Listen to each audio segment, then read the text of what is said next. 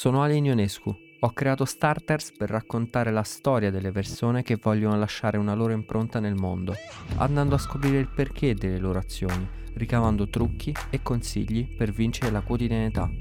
Perché il successo è una somma di successi.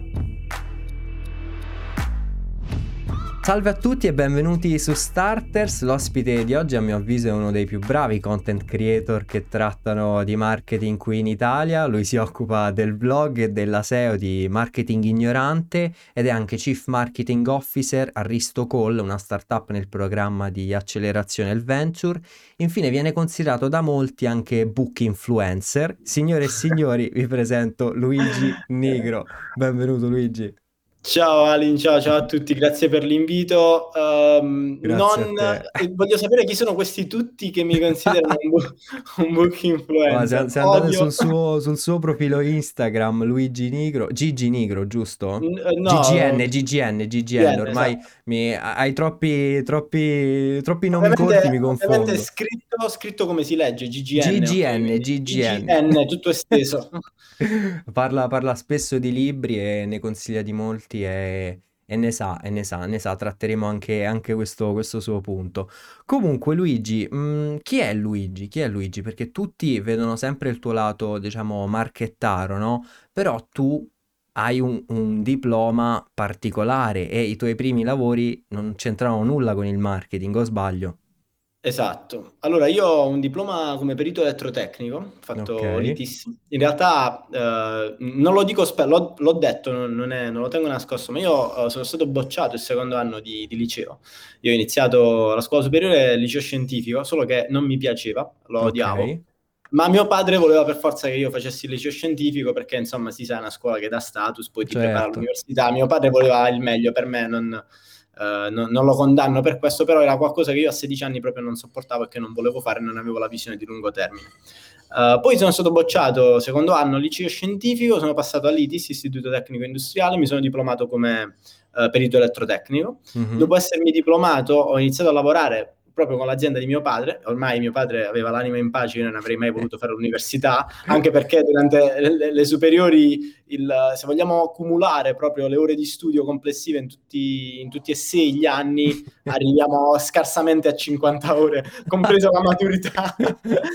Stato la maturità almeno tre quarti no, di tutte le ore. esatto sono stato uno che non ha mai amato particolarmente studiare alle superiori. Uh, poi sono andato a lavorare con mio padre, ho fatto il tecnico di elettrodomestici come l'ha preso, Quindi... perdonami subito se ti interrompo, come l'ha preso il sì. cambio di, uh, di, scelta di studio alla fine tuo padre? Ma guarda, era amareggiato con se stesso, perché lui in fondo sapeva che quel mio fallimento, quel mio insuccesso per me è stato un grande fallimento, non tanto per il fatto di essere bocciato quanto per averlo deluso. No, io okay. sono uno che dipende molto dal giudizio di mio padre, anche perché mio padre è uno che non dà soddisfazioni.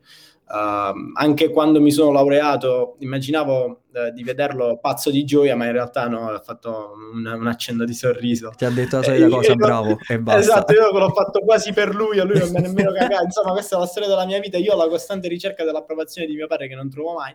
Quindi quando quando, sono stato bocciato, mio padre se l'è presa con me, si è incavolato, non mi ha parlato per un paio di settimane, eh, okay. uh, però, in, però, in, fondo sapeva che la responsabilità di quella, di quella, roba là era sua perché è stato lui che ha insistito uh, nel farmi per forza continuare al liceo scientifico. Io il primo anno me la so cavata per un pelo, so eh, non so se adesso ci si porta ancora le materie. I debiti, sì, sì, sì, sì, sì. Si parla di tipo 2006 eh, mi sono portato matematica e latino il primo anno, già il primo anno volevo cambiare, mio padre mi ha detto ma no resisti dai, sta cosa qua, e poi insomma il secondo anno proprio mollato eh, e ciao.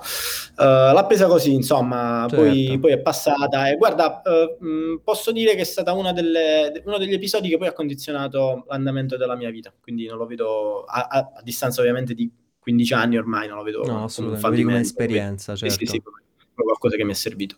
Certo. Quindi hai iniziato a lavorare appena mh, preso il diploma elettrotecnico per l'azienda di tuo padre. Sì, esatto. Io mi sono diplomato il 16-17 luglio del 2012 e il 17 settembre del 2012 ho iniziato a lavorare con mio padre. Mi sono preso un mesetto di, di meritato riposo, insomma.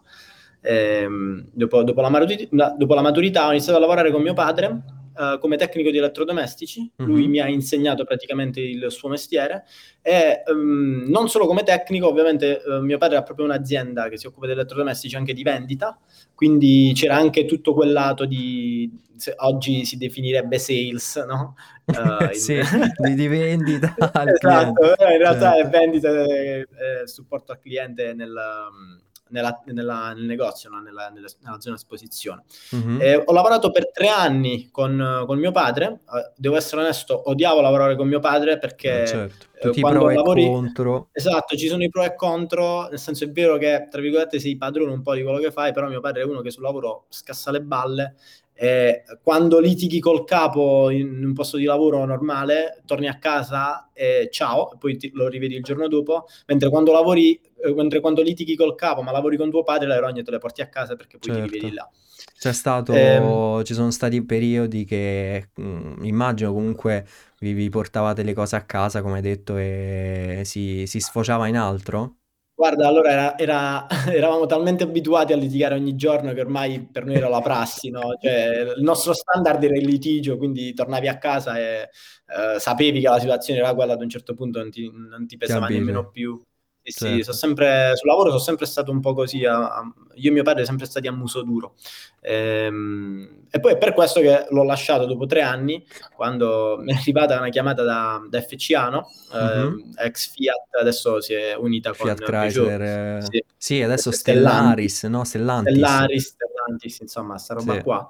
Eh, ho, ho lavorato come due anni e mezzo come team leader sulle linee di produzione in fabbrica, quindi facevo l'operaio ero okay. il, diciamo, il, coordinatore di una squadra di operai che lavorava su una linea per produrre uh, la parte della scocca, quindi uh, lo scheletro di Jeep Renegade 500X uh, a Melfi in Basilicata, dove, dove okay. io sono nato e cresciuto. Okay. E, dopo due anni e mezzo di questa esperienza, insomma, un po' il culmine di un, un bel po' di situazioni fastidiose, ho deciso di licenziarmi è di seguire quello che era, sta- che era stata sempre la, la, la mia passione, no? uh, non tanto il marketing quando, quanto la psicologia, sono stato, sono stato, sempre appassionato di psicologia, poi ad un certo punto della mia vita, nel 2014, mi imbatto in Cialdini, uh, le armi della Robert, persuasione. Robert Cialdini, certo. E di lì inizio a scoprire tutto quello che era, tutto il mondo del marketing e il modo in cui era legato uh, alla psicologia, no? Quindi quando mi licenzio da... Uh, da, da, da, FCA Uh, io, ero, io, sono sempre stato uno smanettone di PC, ho creato il mio primo blog uh, che parlava di sta roba di marketing di informatica nel 2008. Immaginiamo adesso dire creo un blog, ok, con WordPress, due clic lo apri, però nel 2008 non era... Era tosto. Eh, era, sì, cioè, ho sempre smanettato vicino al PC. Il pomeriggio de, quando, di quando andavo a scuola superiore non studiavo, ma smanettavo uh, vicino al PC.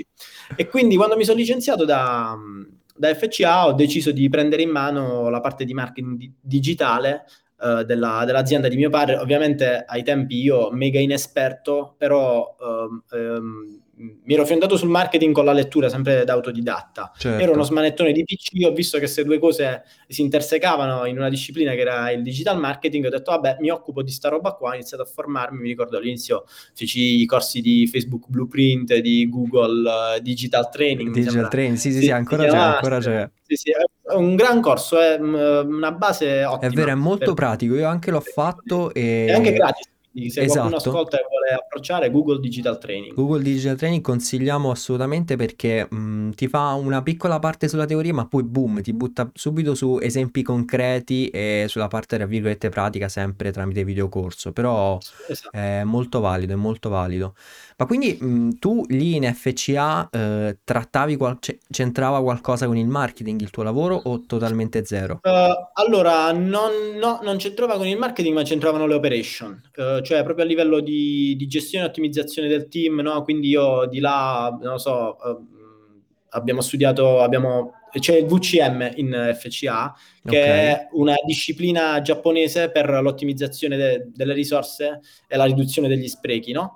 Uh, okay. Quindi lo, quella disciplina ti dice se c'è un guasto, cioè se c'è un problema sulla linea, non risolvere il problema, ma vai alla radice proprio di quello che succede. Cioè se il problema è ricorrente, se succede sempre, cerca di capire che cos'è che non va, prenditi più tempo magari per risolvere quel macro problema, ma in modo che non, non si presenti. Insomma, te l'ho, te l'ho fatto davvero... Sì, sì, sì, sì, sì. Ho, ho, presente questo Però concetto proprio... perché l'ho letto da poco in un libro, si chiama Smarter... Fa- Anche, anche sì, Sì, sì. Ehm, è, è- è simile al, al concetto for- del Fordismo, però su quel libro c'è Esatto, scritto esatto. che Deriva Ford, esatto, Ford però l'ha preso da, eh, dalle sue Toyota. ispezioni in, in Toyota, esatto, esatto, esatto. quindi assurda questa cosa che ancora esatto. c'è. Sì, sì, ancora ci sono. Ehm, infatti là, là in Fiat era basato tutto su tracciamento, no? Quello che noi oggi nel marketing digitale facciamo con gli strumenti del digitale, lì era con checklist, cartelloni, eh, sparsi sulla linea, cioè insomma era, era organizzato davvero bene in modo che tu avevi proprio visual tutto quello, tutte le operazioni che dovevi fare per evitare che i macchinari si guastassero, per gestire al meglio il personale, quando c'era un problema dovevi documentare tutto, dovevi arrivare alla... insomma era tutto ottimizzato da un punto di vista di operation, eh, quindi quella roba là ci ho messo le mani in pasta. Quindi Uh, hai, e- hai iniziato a prendere un po' la mentalità da, da organizzatore, avere tutto a un eh, big esatto, picture, da, no? sì, chiaro, da, da- direi un po' da manager, anche se io non ero un manager, ero, ero un team leader, Mhm. ehm, però sì, c'entrava molto questa roba della, della gestione eh, del, del personale e dei macchinari con i quali lavoravo. Certo, certo. Da team leader come, come ti sei trovato? Lo dico in francese, è una merda, perché...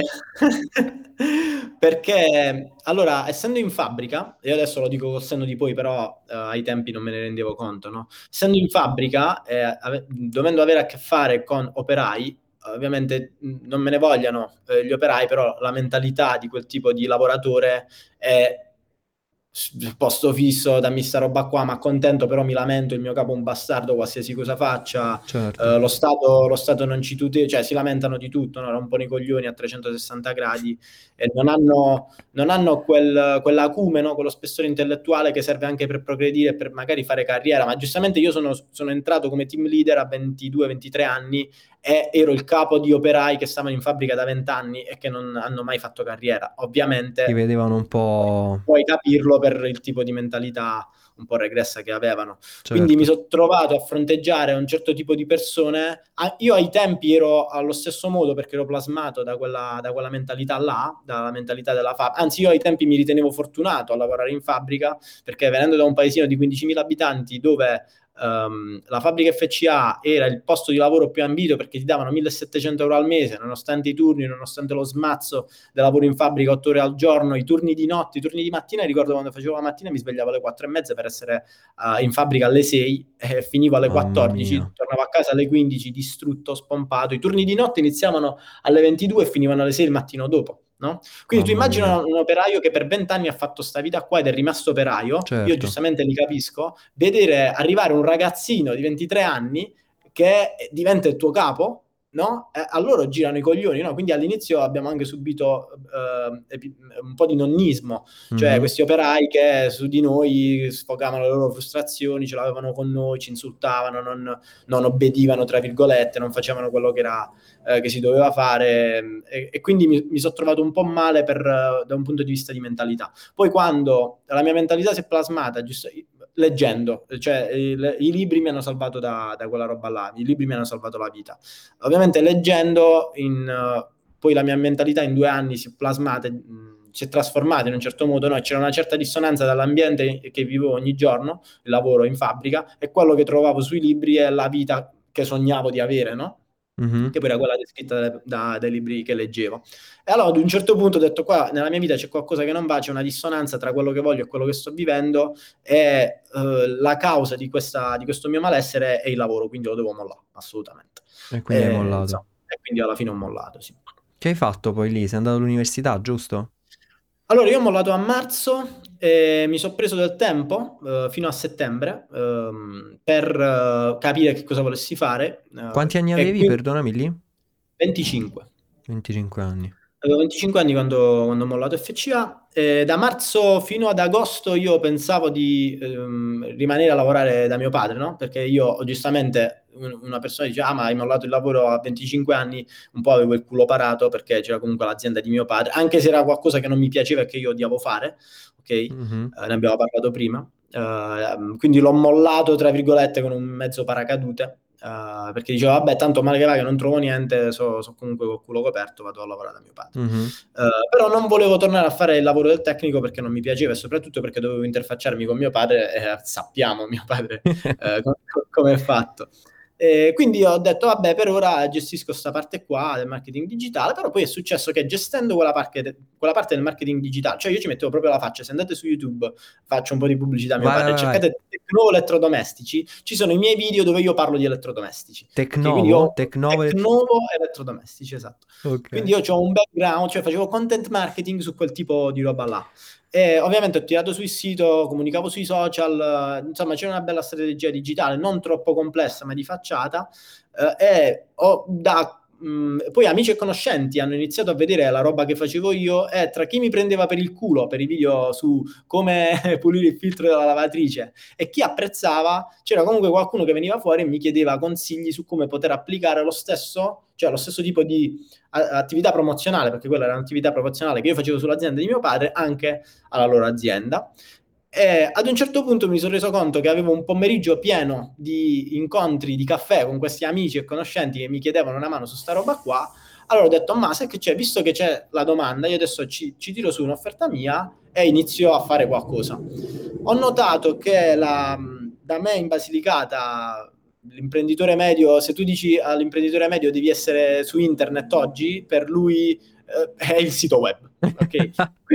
sì. quindi, mi, quindi, mi, sono specializzato sui siti web, sono diventato un, un web designer, mi sono posizionato così ovviamente anche all'interno del mercato locale Uh, e tutto questo, ovviamente, mentre già avevo iniziato l'università, io ho messo la parte di quando ho iniziato l'università, cioè a settembre del mm-hmm. 2017, quindi uh, marzo-settembre l'ho passato facendo sta roba qua, a settembre mi sono iscritto all'università, continuando a fare questa attività per mio padre, e poi da settembre a febbraio, quando sono partito io con la mia attività personale, c'è stato questo cioè lo sviluppo di questo progetto, l'ideazione, il pensiero, ho detto ok, quindi adesso mi metto a fare roba mia perché ho visto che c'è domanda e quindi uh, gli, creo, gli, creo, su un'offerta. Sì. Dove, dove, hai studiato web design? Comunque, come, come imparavi quelle competenze?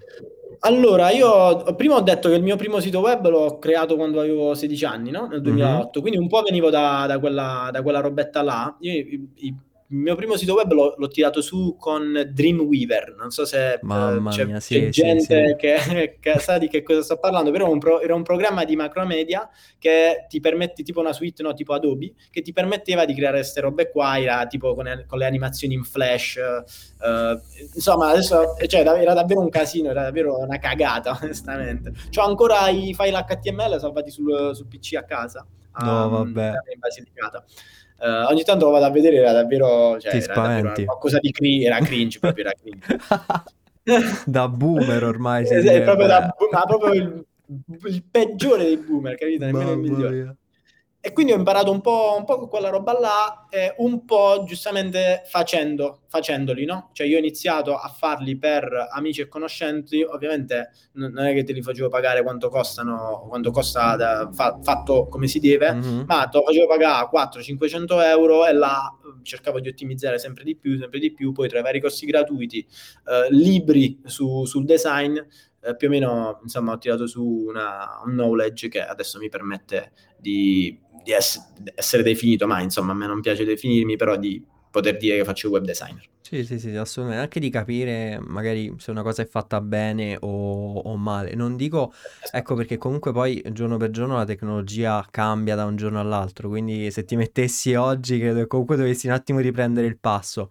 Però l'esperienza che hai fatto sicuramente ti dà un vantaggio assurdo sul capire se una cosa va bene o non va bene. Uh, uh, quale tipo di esperienza stai parlando? Sempre di web design.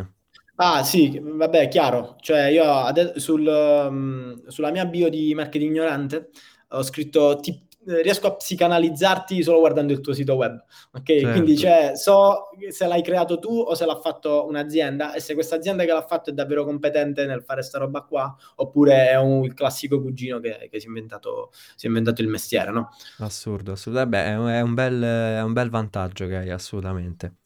E quindi sì. hai iniziato l'università a 25 anni. Com'è stato esatto. iniziarla a quell'età? Non dico che ci dovrebbe essere un'età per iniziare l'università perché comunque ognuno uh, ha il suo tempo, no? Però confrontarti con persone più piccole di te comunque è un po' strano, sbaglio?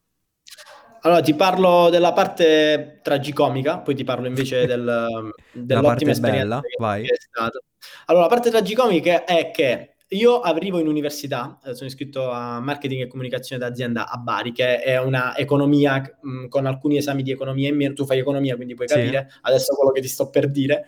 E, uh, ci sono alcuni esami in meno di economia, tipo non c'è diritto del lavoro, non c'è econometria, ci sono esami di marketing, tipo marketing strategico, comunicazione, fondamenti di marketing, tutta questa roba qua. Mm-hmm. Tu pensa che io sono arrivato, era a numero aperto, eh, sono arrivato io 25enne che mh, mai studiato in vita mia perché io non posso dire non studiavo dalle superiori perché nemmeno alle superiori ho mai studiato.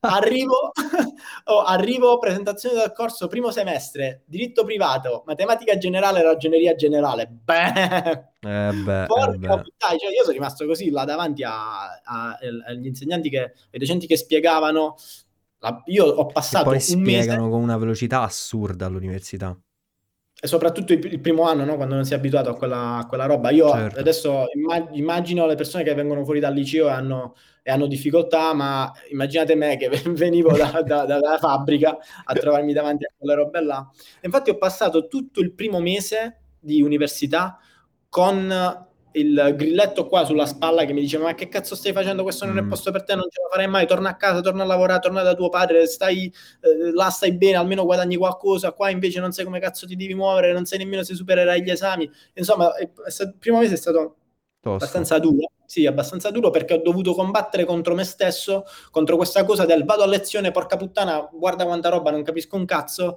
meglio che me ne torno a casa perché tanto almeno c'è il lavoro eh, mi, mi, posso accontentare di quella roba là. Uh, poi però, insomma, reo da, da tutti i libri di, di, self-help che avevo letto, a qualcosa servono questi cazzo di libri di self-help, no? dico, dicono un sacco di cazzate, però qualcosa di buono c'è. sì, è vero, è vero. Eh, io intanto mi auguro che questo podcast sia per chi è oltre i 14 anni. Sì, sì, sì, sì, non ti preoccupare, non ti preoccupare. Mi dispiace, se vuoi cerco di contenermi. Per... Va benissimo, eh, sì, tranquillo.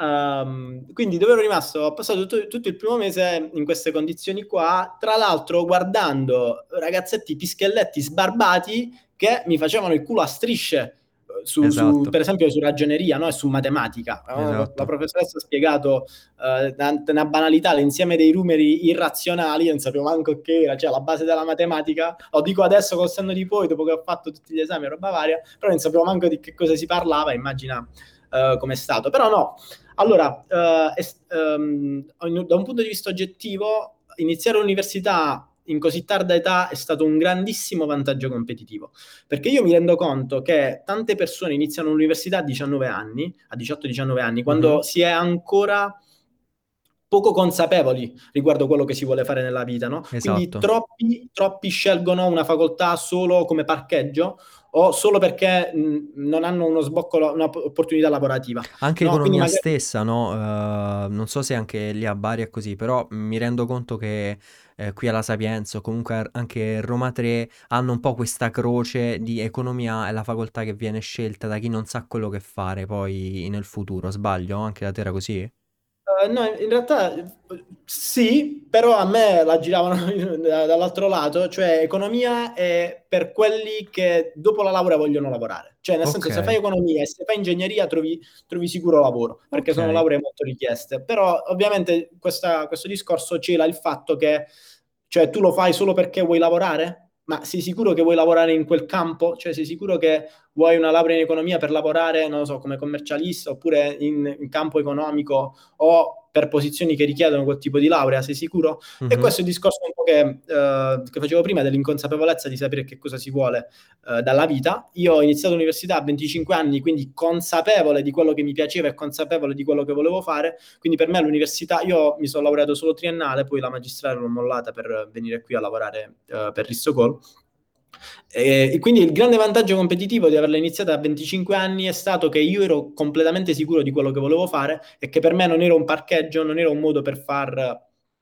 per compiacere i miei genitori e non era un modo per dire ok voglio lavorare quindi mi faccio la laurea in economia. No io l'ho fatto l'ho scelta consapevolmente. E questo è un grande vantaggio competitivo. Ecco perché Uh, io consiglio spesso alle persone di non, sentirti, di non sentirsi in ritardo se qualcuno inizia tardi l'università oppure se qualcuno finisce tardi l'università, ma guardare quest'altro lato della medaglia, cioè se tu inizi l'università e ti rendi conto che non ti piace, è inutile che hai fatto, hai fatto un anno e continui per coerenza. Mollala, mollala esatto. perché tanto quello, tu lo sai, sei un economista, sono costi sommersi. Esatto, cioè, esatto, esatto. Ma costi, oltre, no? oltre, che lo so perché sono economista, lo so perché l'ho passata questa fase, perché io inizialmente mi iscrissi a ingegneria informatica perché ecco. venivo da, da, un tecnico informatico, quindi diciamo era il mio indirizzo, poi sono sempre stato appassionato di tecnologia computer, programmazione e tutto, però lì ti rendi conto uh, che mm, mi ero iscritto a ingegneria informatica,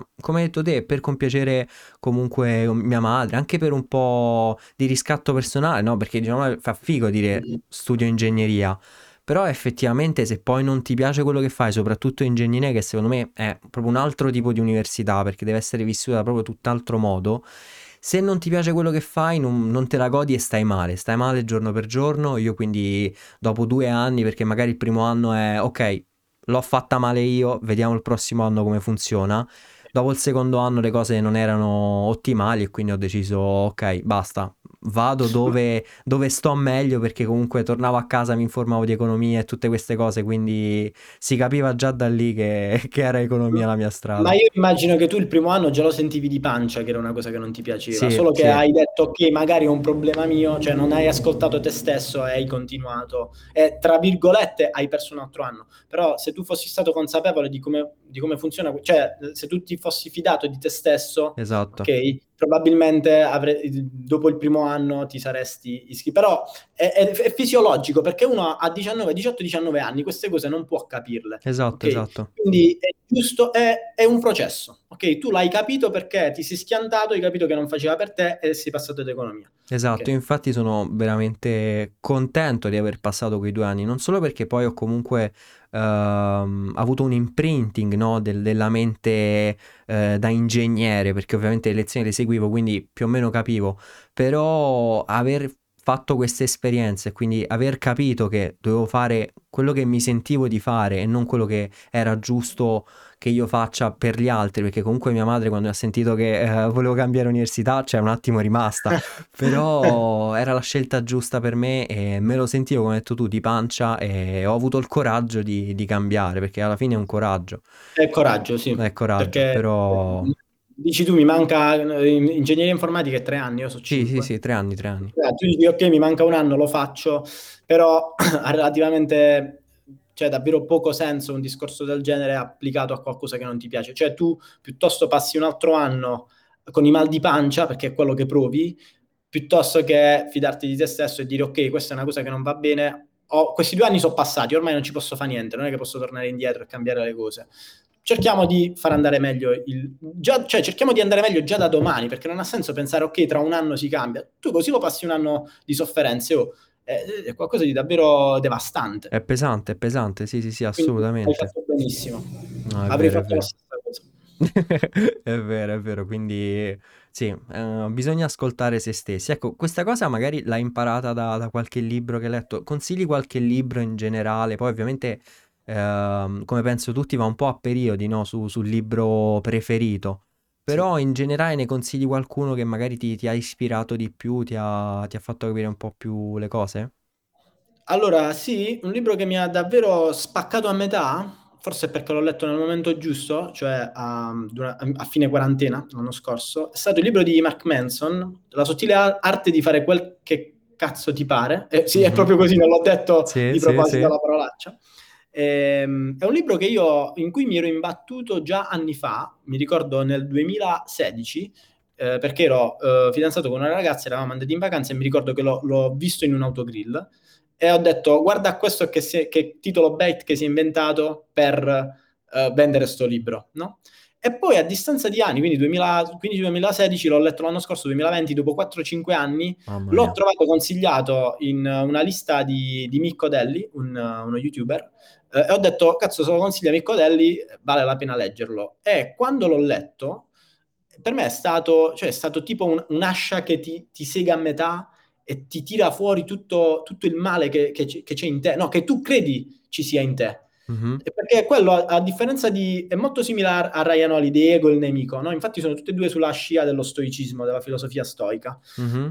Um, eh, Ryan Holiday ti, de- ti, demolisce, con Ego e il nemico ti prende proprio e ti butta a terra, ti, ti tratta come pezza da piedi, mentre Mark Manson fa la stessa cosa ma fa, senza farti sentire un coglione. Okay? okay. Cioè, ti dice, ti dice guarda che è ok non essere fenomeni in tutto, è ok se tu sei un insicuro, e ostentale queste cose, perché non sono cose che devi tenere nascoste, anzi se, un, se, le tiri fuori diventano i tuoi punti di forza, perché se tu le tiri fuori poi nessuno ti può più attaccare su quella roba, tu le, le tieni nascoste perché hai paura che le persone ti attacchino, no? Ma adesso sto, sto semplificando, mm-hmm. però è quello che mi ricordo di quel libro e mi ha insegnato, quel libro mi ha insegnato a, ad essere una persona normale, perché noi tutti nel nostro profondo ci vogliamo sentire speciali, nostra, ci, facciamo, ci rendiamo speciali per via della nostra storia, crediamo di esserlo perché siamo stati trattati male da quella persona là, quindi abbiamo sofferto, quindi sono tutte cazzate. Cioè, so tu, eh, cioè, come te la racconti questa cosa qua? È una grande cazzata. E sai perché è una cazzata? Perché nel momento in cui tu ti schianti contro la realtà e ti rendi conto che non è vero che sei speciale, perché non è vero, è quella cosa a farti male, cioè la dissonanza tra quello che credi e quello che è vero. Nel momento in cui tu inizi a credere, inizi a capire di essere una persona normale, tutto quello che ti potrebbe devastare l'identità da persona speciale non ha più potere su di te. Ok, è una cosa, è una, cioè un meccanismo davvero sottile da mm-hmm. capire. Sì, è quasi semplice, però... Quasi semplice, Esatto. È, è, è la chiave, è vero, è vero.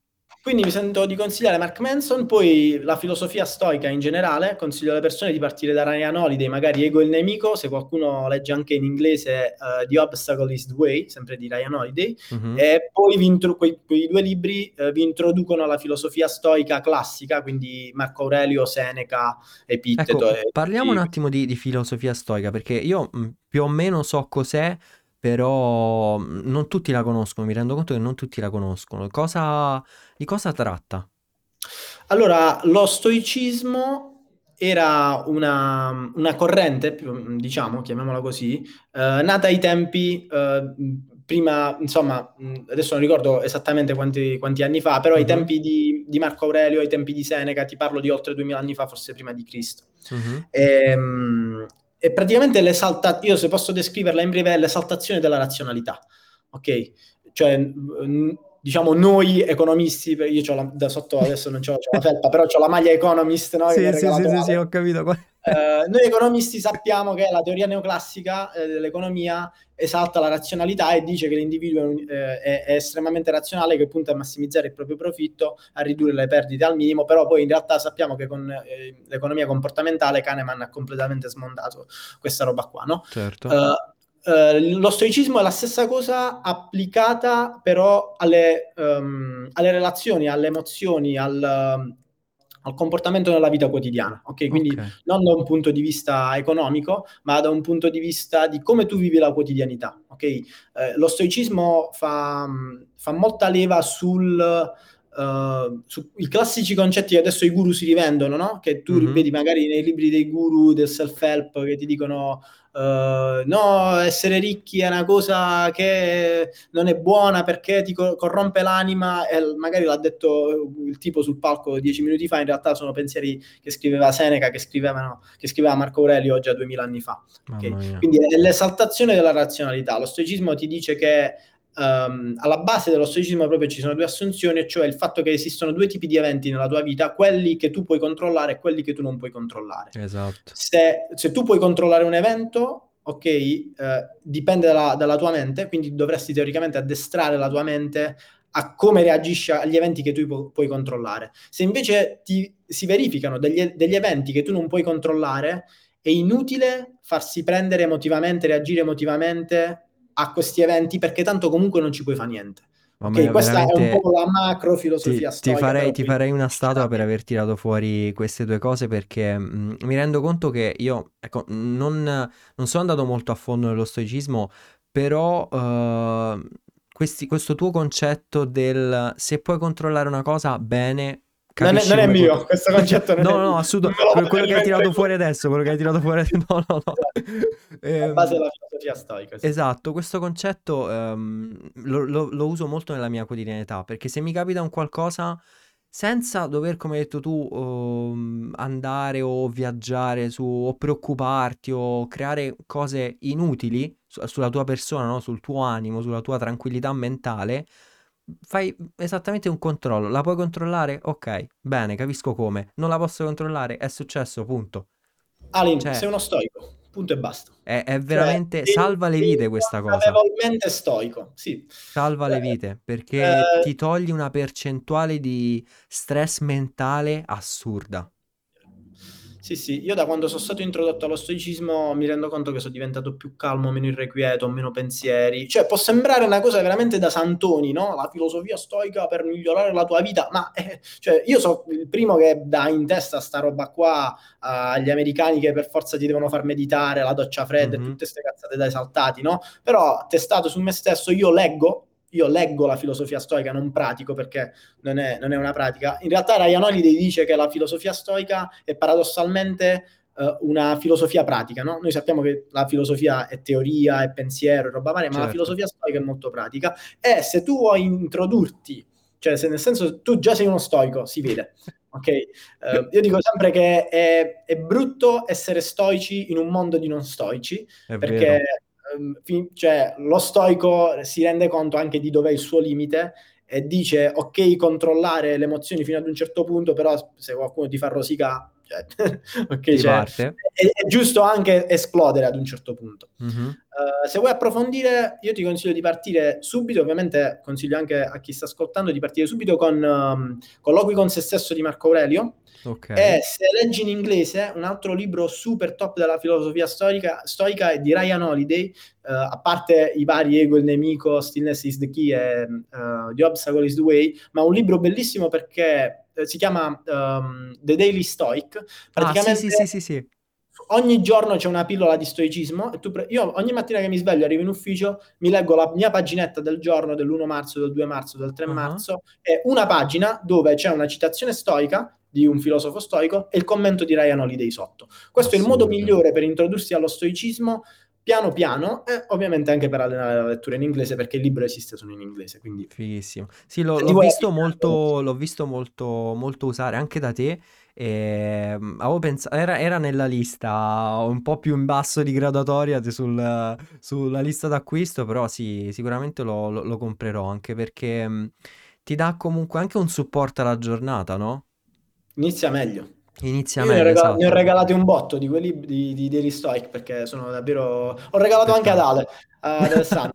Anche, anche Ale all'economista, all'economista. Sì, sì, proprio grandissimo, lui. grandissimo. Ma eh, visto che comunque hai introdotto il concetto di quando arrivi in ufficio, hai delle routine particolari, mattino o pomeriggio? Come, come si svolge la tua giornata?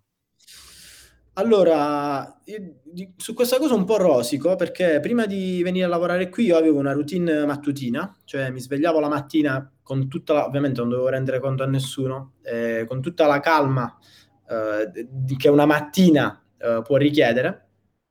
E, ehm, mh, subito andavo a fare colazione, io faccio sempre colazione con porridge, porridge d'avena e uh-huh. succo d'arancia, sempre ogni mattina e mentre preparo la colazione mi leggo la mia paginetta di Daily Stoic, no? Okay. Finisco di fare colazione, fa- facevo quando abitavo a Bari, facevo due, due esercizietti, un po' di trazioni e qualche piegamento, giusto per ossigenare, no? Uh, ossigenavo un po' il colpo prima, uh, prima mattina, ovviamente bevevo il mio mezzo litro d'acqua mattutino, Uh, mi andavo a, mi cambiavo, mi facevo la doccia e mi mettevo davanti al PC per lavorare oppure per seguire le lezioni. Cioè avevo sta routine fantastica, bella, perfetta, precisa, ma da quando sono arrivato qua oh, ho mollato tutto. Eh, cioè, la, la, mattina sto continuando a fare colazione con porridge e succo, e succo d'arancia. Arrivo in ufficio, mi leggo la paginetta di Daily Stoic, però ma mi dimentico di fare l'esercizio, okay. non, non, mi va di leggere le mie classiche 20 pagine, cioè non sono costante. Mm-hmm. Ok, quindi un po', un po' rosico su questa cosa, però mi rendo conto che sono qua da, da, due mesi, quindi sono sempre in tempo per, per recuperare. Ma sì, eh, sì. L'importante sì, no, no, è partire. E l'importante? E l'importante è partire, no? Fare il cambiamento e poi eh, esatto, mantenersi... Per piccoli passi, non volersi esatto funzionare tutti insieme. Esatto, esatto, esatto. Lì ehm, voi lavorate al lab, no, di, di, di Adventure. Di Lì Adventure. mh, hai orari fissi, rimani lì fino a tot, tot orario tutti i giorni o vari? Eh, allora, ehm, no, nel senso che noi lavoriamo su- per obiettivo. Io so Mhm. che entro oggi ti devo fare sta roba, ok? Ah, E ok. ovviamente non devo mettere i bastoni tra le ruote al lavoro del team, quindi se il team mi deve fare questa cosa qua, io non è che mi posso, lo posso fare stasera alle 11 la landing page perché il team deve settare le ads, quindi Certo. devo fare la landing page subito. Però no, lavoriamo per obiettivi. ehm, ehm, quindi io teoricamente se so che finisco sta roba, ho i cazzi miei da fare, me li vado a fare. È una cosa Mhm. che abbiamo introdotto da poco, eh, grazie a Mariangela, per fortuna. Eh, Salutiamo e- Mary. Salutiamola, Mary, quanto è bella. Eh, però mi, mi sto trovando, mi sto trovando bene con questo approccio qua perché prima dell'arrivo di Mary era su orario e io mi sentivo davvero soffocato, cioè per quanto è figo l'ambiente, per quanto è figa mh, tutta, tutta quella roba là, però mi sembrava di essere in una PMI e cazzo, cioè... Non ti andava giù, hai non ti capito? andava giù. Sì, no, mi sentivo tipo in gabbia degli orari, anche perché poi per la legge di Parkinson tu sai che devi stare in ufficio, non lo so, dalle 6 alle 9 e c'hai queste cose da fare, magari tu sei talmente bravo che queste cose le fai in 4 ore, però siccome se finisci poi comunque ti sta fino alle 6, allora per la legge di Parkinson lasci che, che il lavoro assorba tutto il tempo eh, che hai a disposizione quindi o cazzeggi o vai su a prendere il caffè o chiacchieri o ti distrai col telefono e Assurdo. fai lo stesso che riesci a fare in 4 ore in 8 ore. Ok? Quindi questa Assurda cosa lavorare per obiettivi ti permette di autogestirti in modo che se tu hai da fare sai che quella roba là la puoi fare in due ore, ti metti due ore con le cuffiette, non mi rompete le palle, statemi lontano, ti metti, ti, ti fai i lavoretti e sei sistemato. Sì, Assurdo. assurda sta Fighissima questa cosa. Fighissima Legge di. Parkinson, sì sì. No, Assolutamente. davvero si chiama così, eh, non è... No, no, no, no, assurdo. Questa non la sapevo, davvero. Questa... Dice che il, il lavoro eh, si espande fino ad occupare tutto il tempo che tu hai a disposizione. Eh, questa l'ho trovata sul libro di Gabriel Weinberg che si chiama Super Thinking, il libro dei modelli, dei Ah, modelli sì, sì, sì, sì, sì, sì. Quello E con la copertina dice- figa, Blu, azzurra. esatto, Mhm. è gialla. Lui dice che quando avete delle riunioni da un'ora, ehm, tagliatele, fatele di mezz'ora, perché tanto riuscite comunque a fare quello che avreste fatto in un'ora, Esatto. ma almeno recuperate, il, recuperate la metà del tempo. Soprattutto in questo periodo che le riunioni, diciamo, call sono all'ordine del giorno, la gente si, si allunga Odio. pure fin troppo. Ecco, mm, un piccolo off topic, confermiamo il fatto che Luigi Nigro è eh, influencer di libri, questo ormai è confermato. Comunque, eh, torniamo un attimo piace- indietro. Riguardo, riguardo i libri, a me piace dire sempre questa cosa qua, no? Eh, quando una persona mi chiede un consiglio su qualcosa, quando devo, quando vedo una persona in difficoltà che ha bisogno di una mano, io non, non do consigli personali, ma consiglio libri, consiglio libri da leggere, sì, perché io non, nel senso, un, un libro può sicuramente aiutarti di più del mio consiglio, perché tu quando leggi un libro è un'esperienza introspettiva. Ok, quindi tu interpreti le parole di quel libro a modo tuo e magari prendi quello che davvero ti serve e applichi su te stesso reinterpretando. Invece, se io ti do il consiglio mio da parte mia, non potrà mai essere un consiglio fatto su misura per te perché io sono troppo biased dalla mia esperienza e da quello che penso. certo. Quindi lascio che i libri parlino per me. Questa cosa... Quindi diciamo influencer di libri. No, questa cosa è, è figa ed effettivamente è, è vero perché poi ognuno è influenzato in base alle proprie esperienze e i consigli sarebbero indirizzati da, da quello che hai passato tu e non da quello che effettivamente ha bisogno la persona. Quindi ah, inizierò, inizierò a utilizzare questa tecnica. Ehm, ci- ci- andiamo, andiamo verso la chiusura parlando un attimo del- di come hai iniziato a... a, mm, a postare roba su- sui social parlando di marketing e poi come questo ti ha, ti ha portato anche a trovare lavoro eh, in Risto Call, no? Sì, esatto. Eh, allora, io ho iniziato a, a pubblicare contenuti eh, a marzo del 2019, quindi Mhm. un paio, un paio di anni fa. E li pubblicavo sul mio profilo, il mio profilo che ho adesso, se voi andate a ritroso su GGN trovate le foto mie di quando andavo al mare del 2015 eh, con la mia ex ragazza, con i miei amici e roba varia. Ho iniziato a pubblicare sul mio profilo personale perché non avevo alcun tipo di aspettativa. Ho iniziato a pubblicare perché ehm, non mi ricordo su quale libro avevo letto, ma comunque è sempre una questione di libri, che il modo migliore per fissare qualcosa, un argomento, qualcosa che leggi, qualcosa che studi e spiegarlo alle altre persone. Perché quando tu devi spiegarlo alle altre persone devi reinterpretarlo per farglielo capire. Quindi solo nel momento in cui tu riesci a farlo capire ad altri vuol dire che l'hai capito. E il fatto di dover reinterpretare concetti che io trovavo sui libri oppure che studiavo all'università mi permetteva di memorizzarli. Quindi io eh, facevo storie su Instagram in cui parlavo delle, delle robe che leggevo sui libri eh, proprio per memorizzarle, per, per questo motivo qua. E non si sa come eh, hanno iniziato a seguirmi un po' di persone, onestamente non lo so. Hanno iniziato a seguirmi un po' di persone, hanno iniziato a trovare interessanti i miei contenuti. Io dicevo, ma cioè, raga, io sto solo riportando la roba che leggo sui libri, non sto dicendo niente di. E mi sono reso conto che tante persone eh, non leggono, non, non, sanno queste cose, quindi leggere è un gran vantaggio competitivo. Mm-hmm. Um, consiglio a chi ha intenzione di iniziare a leggere o di iniziare a farlo subito per questo motivo qua, anche perché i libri ti salvano la vita. E quindi ho iniziato a postare così. Ho visto che funzionava e ho iniziato a fare le cose un po' più, un po più seriamente. Eh, non, la mia attività, nonostante io eh, facessi il web designer no, nel frattempo, eh, la mia attività di uh, pubblicazione sui social network non è mai stata a, a, a scopo promozionale, se non qualche rara volta, no? Perché okay. giustamente a volte parlavo anche del mio lavoro, condividevo le mie esperienze. Ehm, non è mai stata promozionale, è sempre stata volta a dare alle persone... Ad informare. Eh, sì, io, io, dico sempre che eh, riesco a comunicare con la mia audience eh, perché io mi sono fatto le stesse pippe mentali che si sta facendo la mia audience e i libri mi hanno aiutato ad uscirne. Ok, quindi io ora non consiglio solo libri, ma uh, sul mio profilo parlo di come quei libri mi hanno aiutato a risolvere un problema della mia vita, ok? E molto probabilmente sono problemi che stanno avendo anche altre persone e sicuramente quel libro potrebbe essere ut- utile alle altre persone come è stato utile a me. Quindi diciamo ho iniziato un po' così per scherzo, poi la cosa è andata bene, ho iniziato a strutturarla un po' di più, ho testato tanto, ho cercato di capire che cosa funzionava o meno, finché non ho capito qual è il tipo di contenuto adatto alla fetta maggiore della mia audience e quello quindi che riscuote più, più consensi, più più numeri, diciamo, e sono magicamente diventato un content creator, ho iniziato, a, ho iniziato a, ad avere un po' di seguito online. E questa cosa qua ovviamente mi ha fatto entrare in alcune dinamiche lavorative che prima non avrei, non avrei mai immaginato di poter affrontare, come la, l, non la ricerca del lavoro, eh, ma l'attrazione del lavoro, no? Esatto. Perché le persone giustamente vedendo quello che fai online, tu avendo una certa esposizione, si interessano a quello che fai, dicono cazzo questo è bravo a fare sta roba, uh, quindi lo voglio a lavorare con me, magari qualche, qualche azienda, qualche, qualche imprenditore. Uh, e quindi ti ha, e, ti ha chiamato Ristocolla.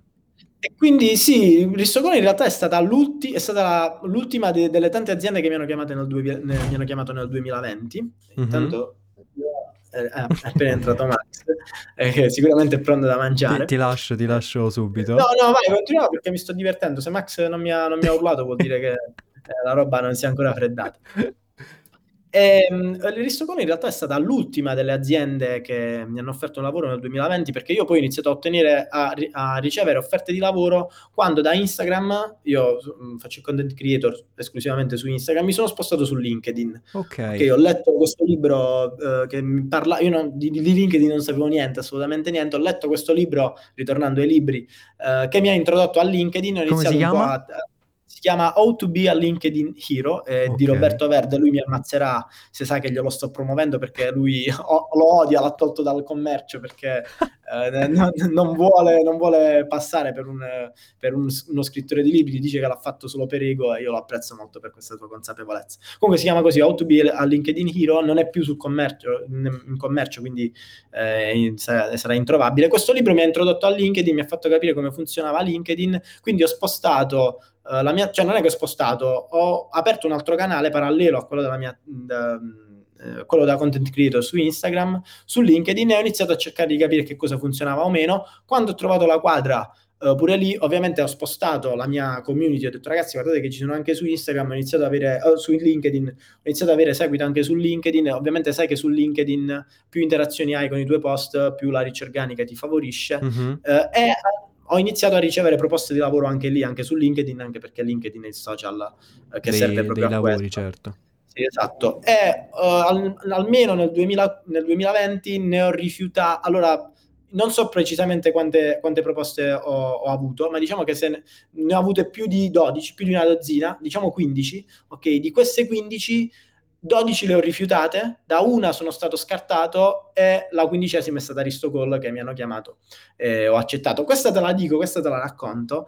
Dopo la, la pandemia, ehm, ho litigato con un tipo su, su LinkedIn perché mi aveva, copiato, mi aveva copiato un po'. Guarda, questa, questa storia è fantastica mi aveva copiato un post, no? Eh, okay. Aveva preso il mio post, aveva tagliato il mio nome e l'aveva ripubblicato dopo che io l'avevo pubblicato su LinkedIn dieci minuti prima. E infatti riapro LinkedIn, dopo dico, ok, questo è il mio post.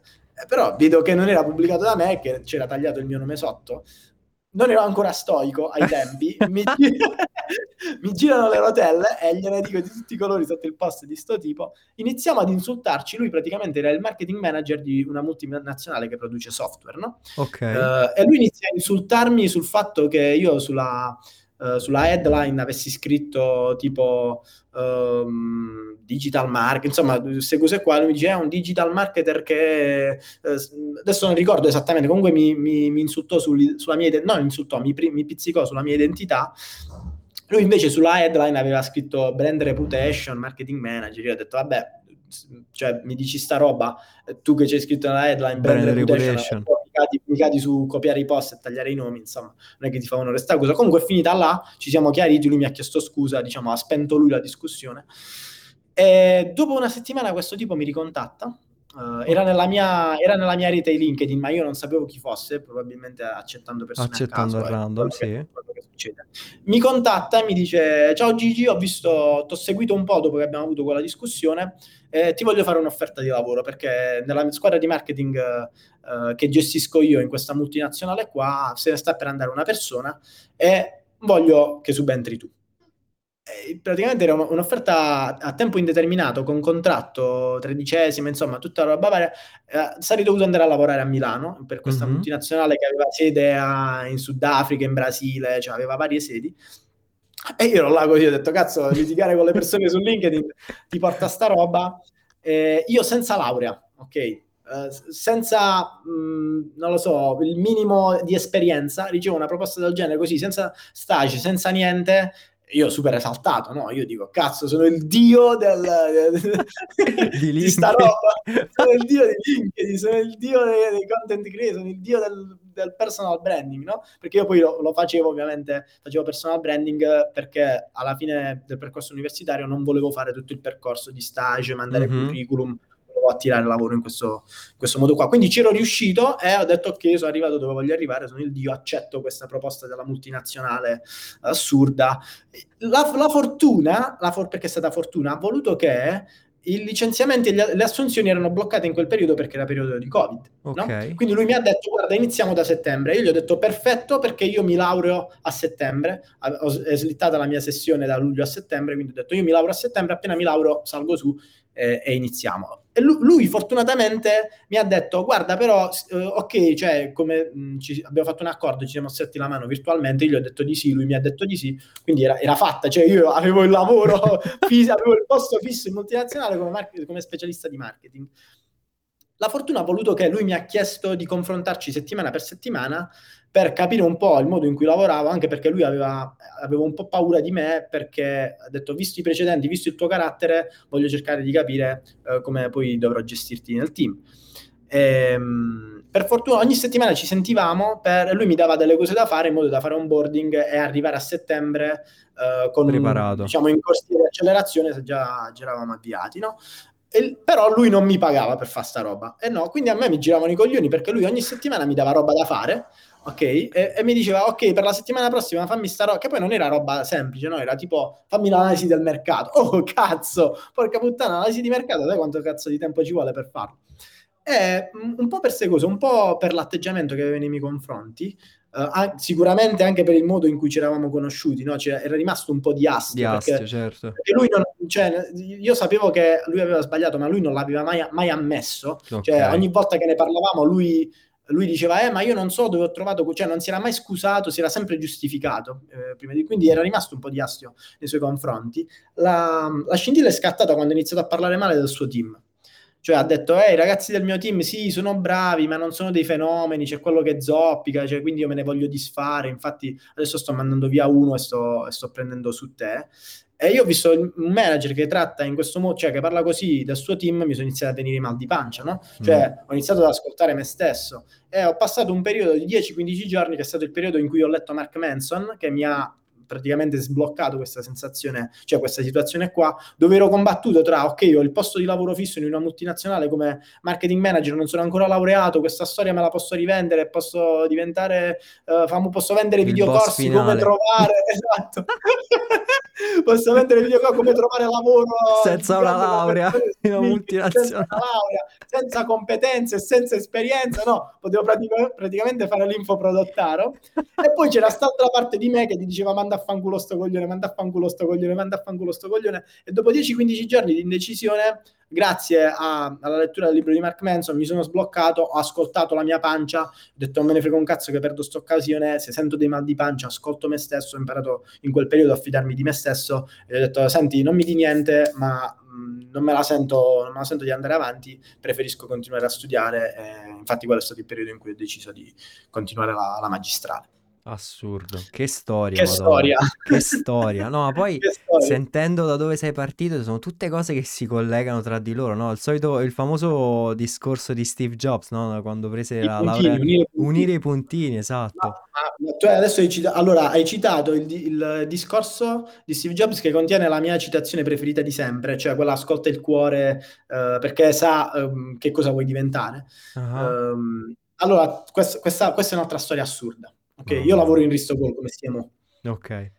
Perché lavoro in Ristocol come CMO? Perché uh, durante la triennale abbiamo fatto un progetto di marketing dove c'era un business game che il mio gruppo ha vinto, dove io ero il frontman, io diciamo presentavo, avevo fatto tutta la strategia, eh, diciamo mh, abbiamo vinto noi, eravamo davanti a Confindustria, Max è un associato di Confindustria, mm-hmm. Max mi ha conosciuto in quel, quella, quella volta ok? Quindi secondo anno di università, dicembre 2019. Ci rincontriamo con Max a gennaio del 2020, quindi pre-Covid, ad un evento Facebook a Bari. Ok.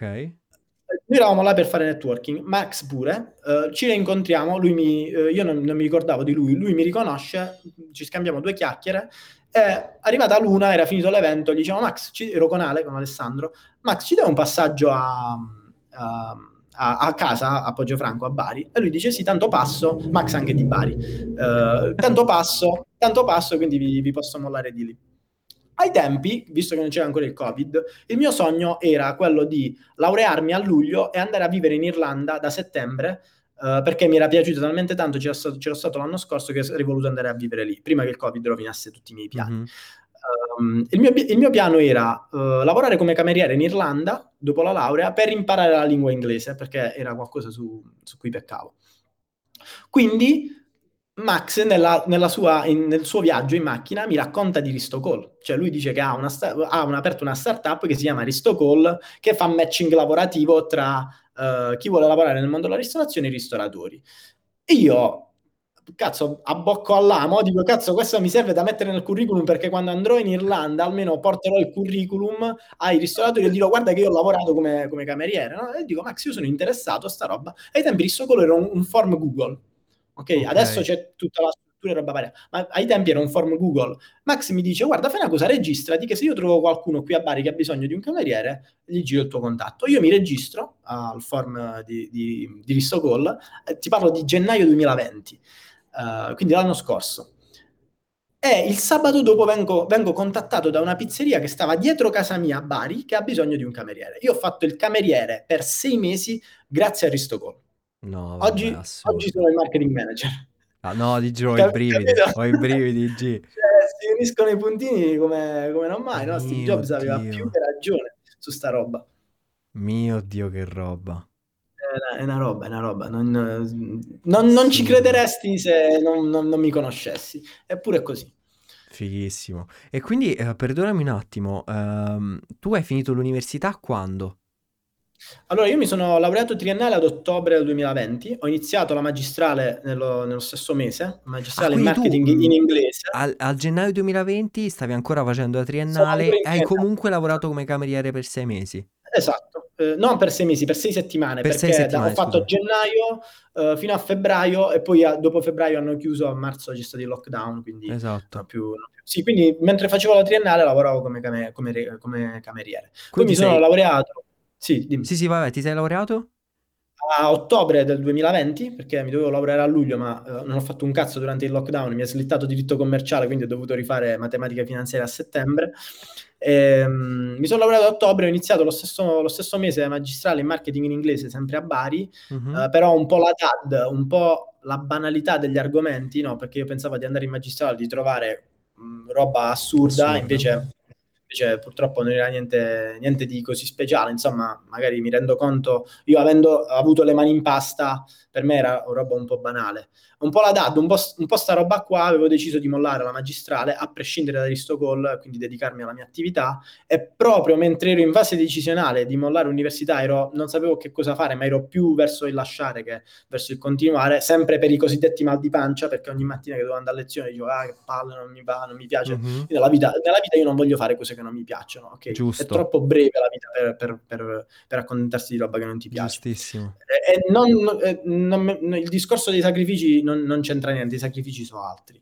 Eh, quindi a dicembre ehm, mi hanno preso loro per i capelli, Max mi ha contattato perché si ricordava di me dall'evento eh, in Col triennale, no? Dal- eh, a eh, Bari. no, a parte perché mi aveva conosciuto la business game, certo. che avevo fatto nel business game mi ha contattato e mi ha detto senti voglio te devi venire a lavorare per Istocall eh, trasferisci di qua a Roma mi hanno contattato mi hanno fatto la proposta mi è piaciuto subito ho accettato eh, here I am No, non ho parole, non ho parole, Eh, veramente. Storia assurda. assurda, è vero Storia davvero. assurda davvero.